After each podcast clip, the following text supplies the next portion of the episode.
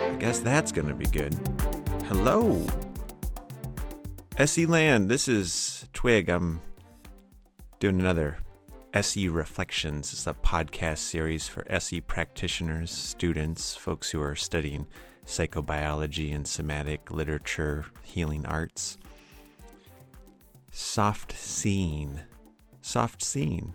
Not penetrating with our gaze when we're sitting across from our clients.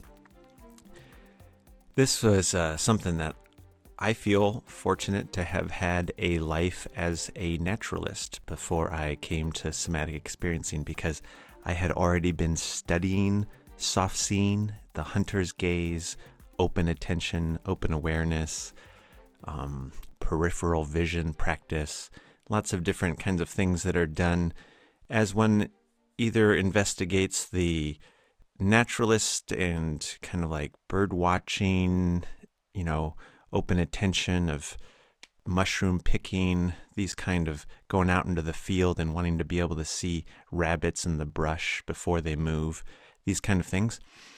And also um, the specific arts of hunting, where you take to field and you try and track animals that are also trying to get away from you, in which case you need to kind of maintain a more open awareness with your attention and um, particularly with your eyes. One of the early hunting tricks and lessons that I learned is that humans, modern humans, us, you and me probably, oftentimes when we're out in the field, we we look at the bottom line of a valley or the hillside and the top line of the hillside, and we rarely read and and pay attention to the nuance in the middle of the hillside that, of course, is where most critters are hanging out in. And uh, folks back in the day who hunted by bow and arrow and such, um, and whatnot, they probably had this kind of open attention to the middle of the field where critters were hanging out, and they weren't looking for the edge where it was quite so sharp and distinct. And so one of the one of the things that leads back to is this idea of trying to open the attention to see softly. Well, those those practices that I had spent a lot of time in my youth out in the in the hills trying to play with, and I was I was trying to play with because I I could get distracted pretty easily, but I was playing with those, and uh, and when I came to SE, somatic experiencing, I really was impressed to find that Peter Levine is kind of a master of seeing like this, and that a lot of the other practitioners who who I kind of like saw underneath him, Stephen Hoskinson, Raja Selvam.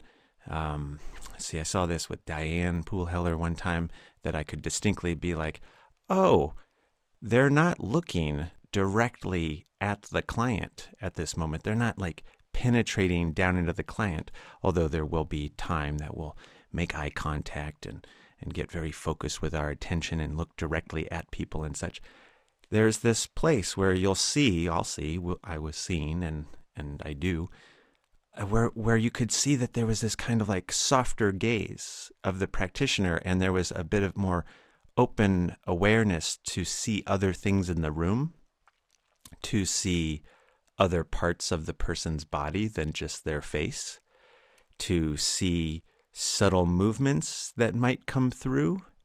And it turns out that that's uh, part of what is so important in SE to develop a soft way of seeing, or to at least have access to it, cultivate that if we don't have it naturally or haven't haven't been trained to it, to, to really put some attention to this because it's the the ability to sense or see novel change, novel stimulus, a little shadow change that makes it so that it's a little bit um, more likely, we're more likely to pick up these involuntary preparatory cues of, of self-protective movement or the, the kind of the, the postural preparations that you see a person take in, take into or the micro expressions of their face as a flash of anger or contempt washes across or even you know like a, a little lift of the shoulder, you know, a little like mo- twitch in the finger, a little movement of the foot to indicate, oh, you know, there's a little bit of kick or something that goes on here when I come across this moment in the storyline and this activation and this tracking, however it comes about, to be able to not just be focusing in on the person's face with so much tight attention, but in fact to have enough open attention in the eyes to see these very subtle, nuanced things at the edge of what might be a focused attention and or a focused visual attention in this case. And it's this soft scene thing that can help with that because one of the elements of soft scene is that you're trying to relax that tunnel vision that we can often have, particularly when we're focused in on this with the sympathetic system and we open more the peripheral vision. We re- kind of relax the eyes and open the peripheral vision. And it's the peripheral vision actually that is much more attuned to picking up shadow and change and therefore like kind of grabbing the edge of our vision is actually or using the edge of our vision actually turning our head away from our clients actually letting ourselves see our clients and their breath, their body in the chair, their posture, their way of talking and moving, so that we'll be able to notice when that changes somehow, like a little blip or a little like a change comes through to that. It's much easier to recognize those changes if we're actually looking at our clients almost sideways. Not exactly sideways all the time, but definitely not at the center of our vision where our eyes are just in that three degree tunnel vision where we're focused right at the center, which is actually a valid place to look from at times, but tends to be when you're when you're kind of focusing down on a challenge or away from that challenge toward focusing down on a specific like you know safety place or something. You're you're separating figure from ground whereas with this what we're trying to do is kind of um, uh, that would be like the stark landscape right? What i just mentioned there that that separating to get that harsh line of the modern hunter to look at the top line at the hillside or the the bottom line of the valley as compared to the allowance of the the nuance in the mid range that's more the peripheral vision that if we're not focused in on we're able to kind of take that in and let our bodies do what they actually already know how to do. Now, this is something that a lot of us would would probably need to spend a little bit of time, a little bit of attention to practice because, you know, driving culture, corridor culture, computer culture, reading on iPads and iPhones, even reading in general. These things are all a concentrated orientation of our vision. And rarely do we just kind of let either the freedom of orientation happen, where we just let our eyes go wherever they want to go, or rarely do we allow our vision not exactly to blur, but to relax enough that we pick up more and in picking up more, we might not catch the exact detail of the focused vision, but we will catch the changes that might happen out in the field in front of us. Over the years, I've come across a lot of different ways that uh, in the SE groups and outside of them, people practice cultivating this kind of um, soft seeing, open attention. I used to teach a fun workshop where we'd sit in the field and look at these kind of ways. Probably do something like that again someday. But for now, maybe I mention just a few of these. One, if you're just in a space to try it out, you know, you bring your fingers, your arms out in front of you, stretch your arms out in front of you, and you take a you take a look at your thumbs maybe.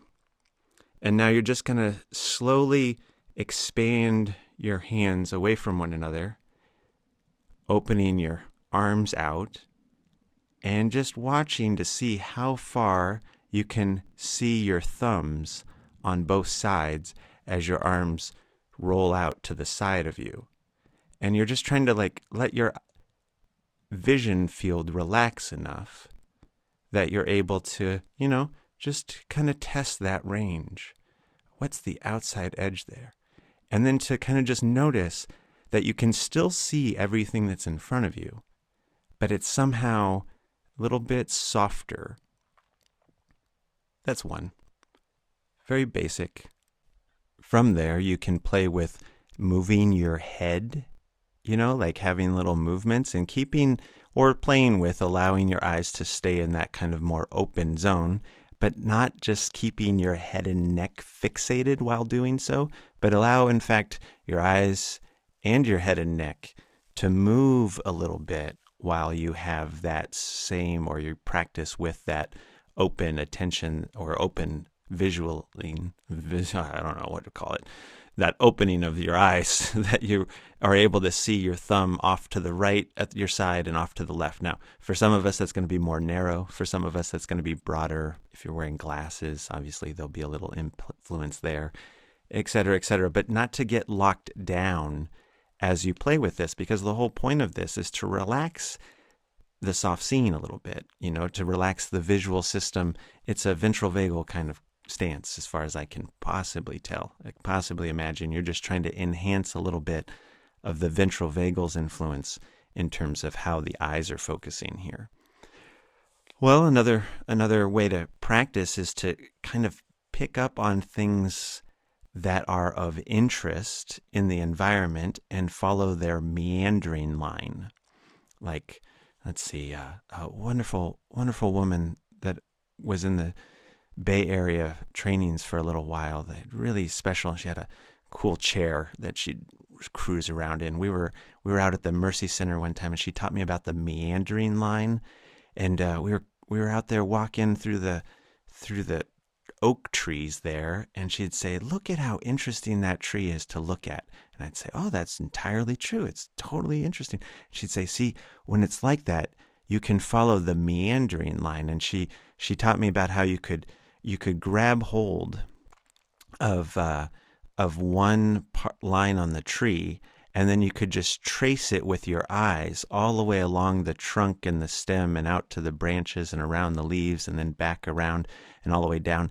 And of course, one meandering line can go to another, so you could come down to this the roots off onto the grass, and then you could follow the hillside and the line that's on there, and then find that the building has a meandering line to go up the edge and around the roof and you could just kind of like play with allowing your eyes to have something to follow. And now it's a it's a kind of focus thing. It's not that wide open thing, but to do this and to have some flow, you have to relax your eyes a little bit. And you have to let yourself not exactly know where you're going until you get to the next place. So there's a there's a softness to it. And one of the nice things that I often find is that it gives me a nice breath somewhere along the track of following that meandering line. It's a lovely little way to get a little parasympathetic hit. In taking with the meandering line, one of the things that often happens in SE sessions for me, or at least earlier on, was that that I would get into a sequence with somebody and I'd get my focus would get tighter and I would start to predict. I would try to imagine what was supposed to happen, almost as if I could try to see it myself a, a kind of a poor idea, really. Um, good to be inside of the curiosity, a little bit too tight in my attention and too directive with it, in fact. And one of the things that helped over time was to take in that if I'm tracking, uh, say, a bird that's flying across the sky, this would be an uh, open, soft scene exercise that I would do. I would, I would, and I'd still do it. A bird flitters across in front of me, and rather than just seeing the bird, maybe trying to identify the bird, instead following the bird as far as I can continue to see it. You know, maybe it goes behind a tree or over the hillside or behind a building or something. So my visual time with that bird is only a moment or two. But rather than me being the person or the reason that I don't continue to watch the bird, I will wait until the bird is no longer inside my view. And by doing this, I get this thing where I'm trying to practice that I triggered by a shadow, a movement happening. That's the bird flying. that calls my attention, I spontaneously turn my head to see that bird flying. That's a startle kind of orientation response. That's all involuntary. At that point, it's probably because I've become more attracted over the years of paying attention to birds. So that might be a part that I need to have in there rather than that those birds move around and I don't pay any attention to them. But in fact, they're moving around you all the time. You even in the cities are got birds that are passing by your view.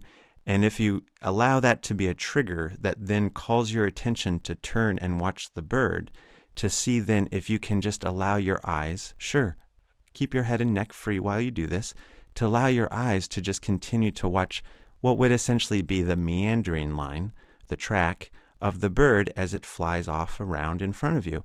And then to see if you can just stay with that, to follow it all the way to its kind of conclusion. Which, and sometimes I think about that just exactly like that in sessions, is that I'm trying to keep this open attention. That little movement of the shoulder catches my eye, that triggers me to say, I'm going to continue to follow and pay attention to what's going to come out of that over time, not yet knowing what that's going to be, but keeping enough patience and open attention to see how that develops. Sometimes becomes clearer faster, sometimes you track into that quicker, other times you leave it for later. But nevertheless, that trigger and then the, the could be something that comes through because you see the shadow that changed the movement of that, and then also that you can keep track of that over time and stay with it until it becomes the thing that you go, oh, that's done now. My personal favorite for practicing, kind of enjoying soft seeing is along rivers, cloudscapes, oceans, waves. You know, it's there's a certain helpfulness in the, those zones for the zoning out part of it, and that's not exactly what I'm looking for here. There's a place for zoning out. In fact, I like to zone out in all those forms, especially. But the this is more about like trying to see how much you can see of those shifting, moving forms, how much you can see of them at one time, and that's that becomes really um, valuable inside of a session when your attention just gets that much more relaxed, where you can see that much more of a person's body all at once so that if you if you're taking them all in and and their breath kind of doesn't just come into their chest but you see it roll into their belly and you see the like the increased sense of weight into their chair as they are sitting there with that slightly deeper breath you get like a more you get a stronger feedback of what's happening in terms of their you know oscillation and cycling there their pendulation. So the broader our attention can get to hold more at once without having to focus in on one and stay just on that one, but to be able to open back out and then focus in, as with the bird, should that become necessary to like track that one shoulder movement or whatnot. But the but the broader place to start is definitely in this soft seeing, open focus kind of way. Rivers, clouds, open spaces, the wheat and the fields on the Palouse and out in the plains. Lovely stuff. Lovely place to track this kind of thing. And finally, maybe the last thing I'll say here about soft seeing or practice thereof is is the um, walking with a certain amount of relaxation in the eyes and the face to pick up the peripheral vision as you're moving through even corridors and office buildings and hallways, but then maybe like the street or the subway or you're you know it's it's a little trickier when you're driving. We both dissociate with when we're driving and tunnel vision down while we're driving. It's a little stranger to keep that open attention. Don't know even if i have any advocation for that. But inside of this kind of like where you're where you're in your own house in your field in your garden and such if you can play sometimes intentionally with allowing yourself to move through the landscape to be able to, or the world around you, to be able to kind of see more than just the focused vision of what you are supposed to be paying attention to kind of right in front of you. That may give a little bit of practice for when you're encountering people to be able to see more of them at once rather than penetrating down into their face. And as with so much in somatic perception, in this kind of therapeutic way of perceiving bodies and organisms, all the way from Rolfing and somatic experiencing and Hanna somatics and you know just every different kind of somatic oriented read of the body, Paget and all of the rest, we're we're needing to be able to see the entire organism and how it moves through space. And if we have the tendency to focus in on the lips or focus in on the eyes or focus in on the face when we're talking or meeting somebody, we might be missing all of this other information that would be coming from their breath rate and their tension in their shoulders and their hunch or their forwardness of chest or you know the the drag of one hip or another as they're walking and you know the kind of the the smoothness or like uh, jumbliness that comes through as they move through space.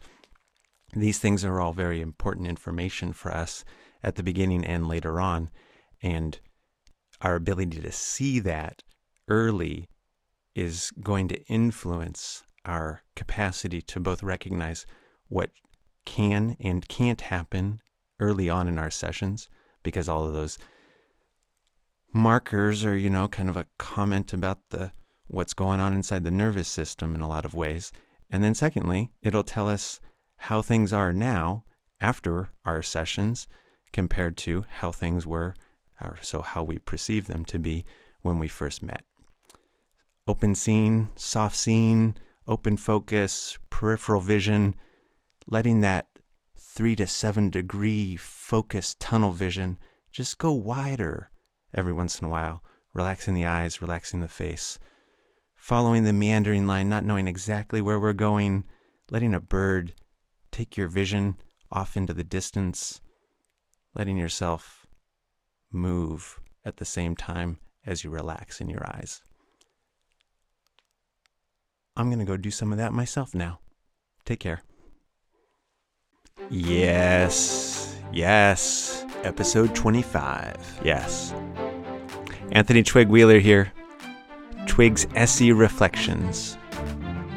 www.liberationispossible.org backslash reflections. Coincidentally, also backslash SE Reflections. The internet, such an interesting place, so many different ways to get to the same location.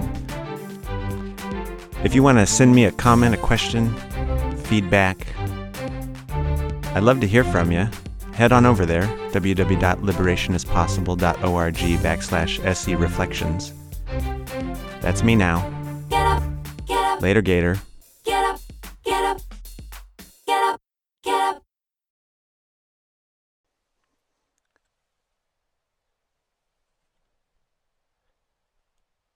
Oh, well, if you're going to stick around, I'll, I'll share a story. I, I share stories. You know, there was a day that I really felt the impact of somatic experiencing on my soft seeing. And I had been working on open field tracking and open awareness for for a decade, maybe maybe more, I suppose more. And and I had always I had always tried to track animals in the field and and I got really good at track identification and even at the techniques of tracking, but I never could actually do the process where you follow one track to the next for not just 20 feet, but more like the entire day where you could follow this animal as far as it might go. And that is a thing that your ancestors and my ancestors used to do. We have that. Our nervous systems are built for that. It's a creative act that uses most of the things that we're so excited about from all of our technologies and abilities to focus and, and our meditation practices and all these things. They're all built right into this thing that our ancestors used to do all the time, which is just to track an animal across the landscape for hour after hour, sometimes days after day. And so, wow, I couldn't do it very well, even though I was working on it for a very long time until when, uh, some period after I had been doing quite a lot of SE, I went out for a hunt with a friend of mine, and he took, in fact, not a great shot and wounded an animal, a deer, who then took off over the mountainside through the snow at first, but then went over onto the south side of the hill where the snow was gone, off into very difficult terrain to track what became an ever dwindling blood trail from the wound as the hours went on. And I tracked that deer for, I don't know, I think we figured out maybe like six to eight hours. Step after step, little tiny drop after little tiny drop on a on a pellet on a on the track of another deer on the the branch of a tiny little twig or the leaflet of a dry mountainside plant, dusky, hard, hard, hard conditions to do. And along the way, the fog would be rolling in and the, the November kind of weather, and it was hard to see.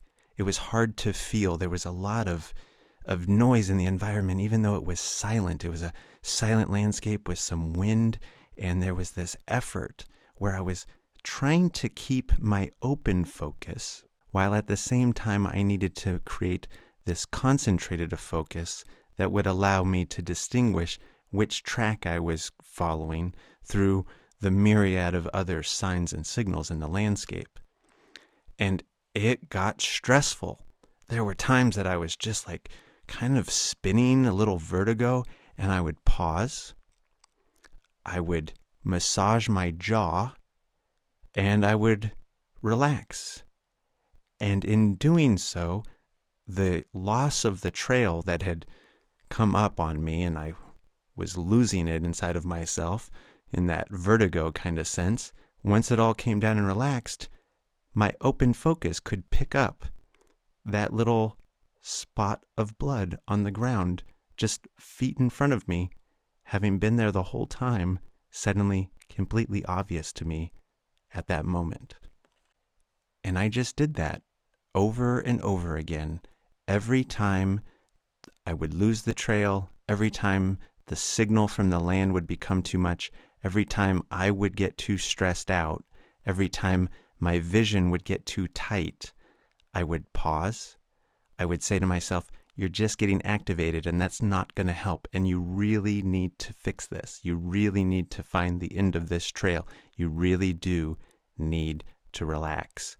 And then I would think to myself, What would I do to relax? And I would remember in sessions, often seen Peter Levine massaging his jaw. In my interpretation, relaxing his system so that his ventral vagal complex could have a little bit more peripheral vision so that he could see his clients just a little bit better from the edge of his eyes. And so, standing out there in the cold wind, massaging my jaw, I would relax myself, find my breath, and there, oh, would be the next sign. Whereas my practice of looking in that different, softer kind of way, soft seeing, definitely helped me with my SE practice and studies. Definitely, SE helped me get my nervous system where I could be that relaxed. I hope you'll enjoy letting your eyes take a look around.